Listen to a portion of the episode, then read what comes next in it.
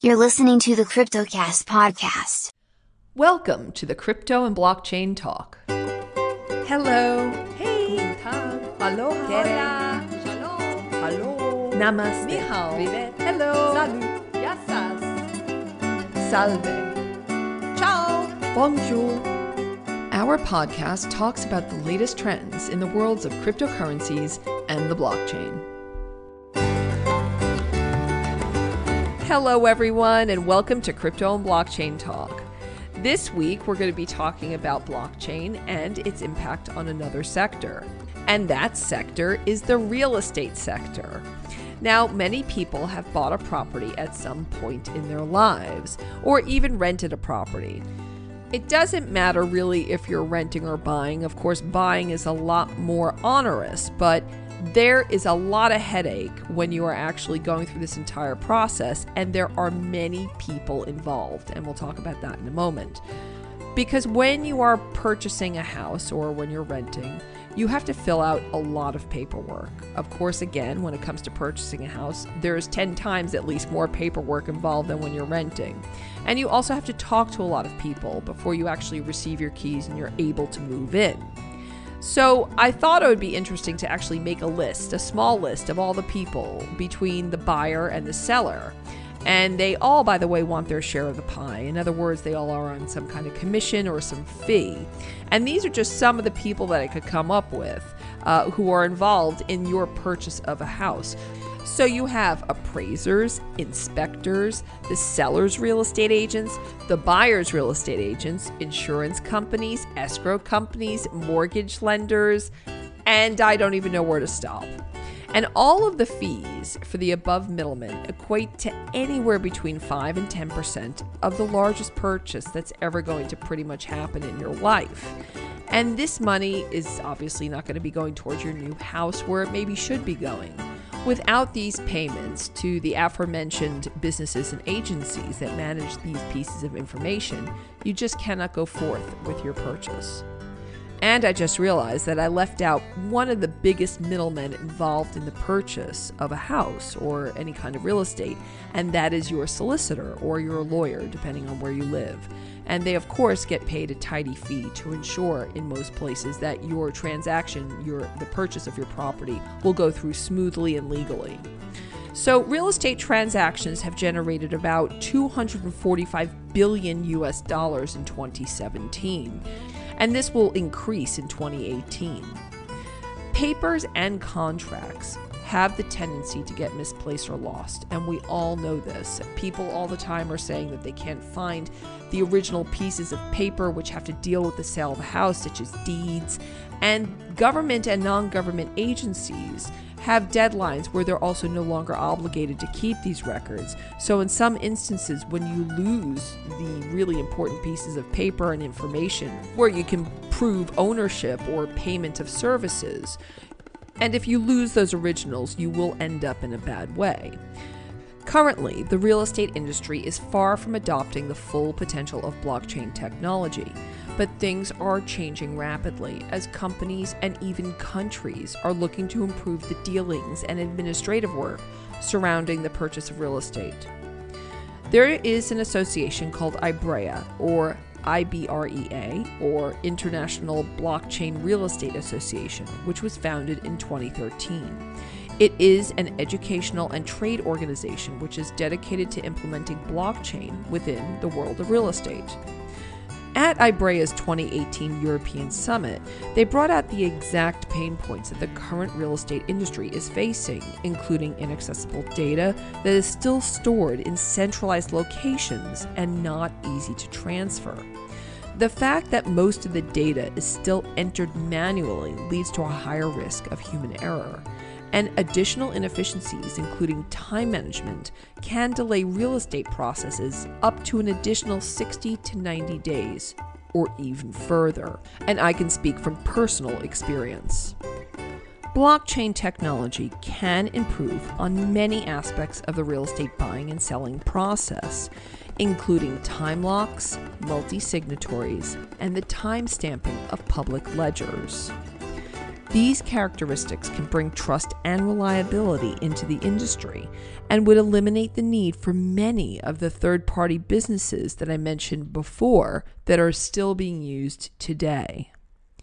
Escrow would no longer be necessary as smart contracts would hold the funds before any transaction would take place and then would execute the transfer of funds and the title immediately after the deal had been sealed. Smart contracts can be utilized with both private sales and sales that include a mortgage lender. Title insurance, which documents the history of the house, would no longer be needed as everyone can see that information on the blockchain registry, making historical records more reliable. Appraisals can also be done on the blockchain, including the initial assessment, allowing the homeowner to add improvements and updates themselves. Furthermore, blockchain can allow the approximate value of the home to be compared to others in the neighborhood, displayed in real time. All of these assessments and verifications would be confirmed by an inspector, as it is still necessary to have a neutral third party visually verifying the state of a property before a sale can be executed. By utilizing blockchain technology and using one public ledger, real estate transaction times can be cut from weeks or months to days or even hours. This also means a much smaller fee to your real estate agent if you choose to even use one at all. There are already several companies out there creating real estate smart contracts, and they are reducing paperwork, bureaucracy, and time.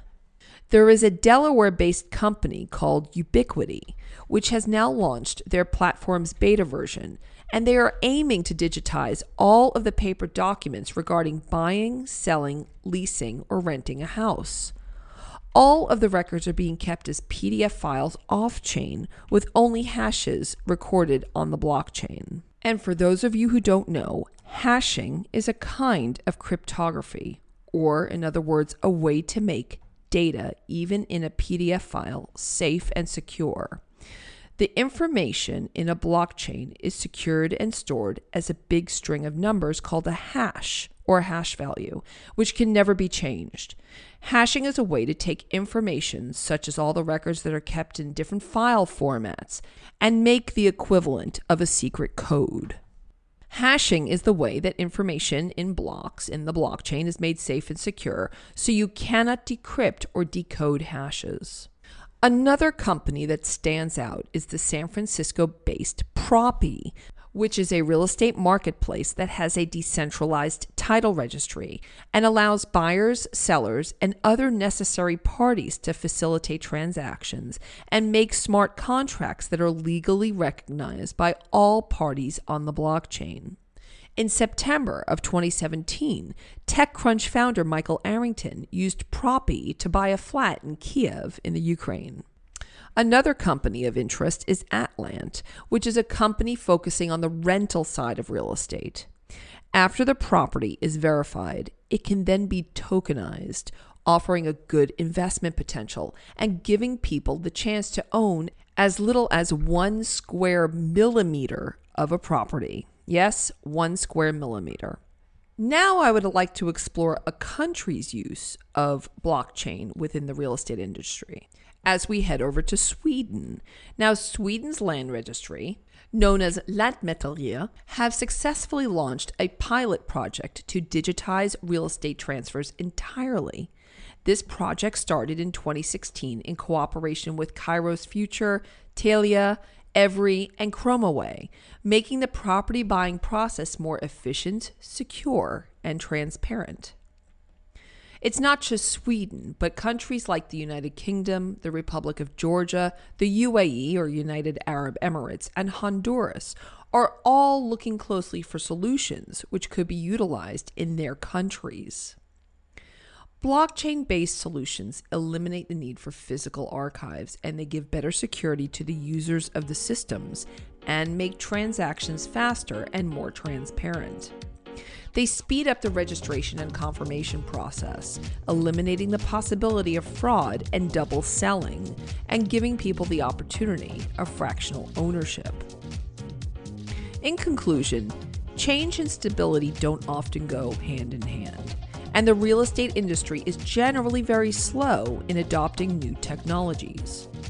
For blockchain to become commonplace, people must begin asking their realtors for blockchain based products and make local agents aware that it exists and that is desired. Real estate organizations like Ibrea are working hard to create awareness, hosting events from city to city all over the world.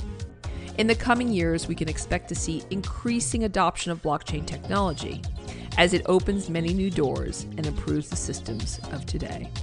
Thank you for listening to this week's podcast on cryptoandblockchaintalk.com. You can download us not only from our own website, but from iTunes, Stitcher, and Podbean. In addition, we would love it if you left some positive comments on Twitter and Facebook. And if you have any suggestions on what you would like to hear from us in our podcasts, please email us on education at savvydigital.com. That's education at savvydigital.com. Again, thank you for listening this week, and we look forward to having you as our listener again next week. Have a great day. Bye bye.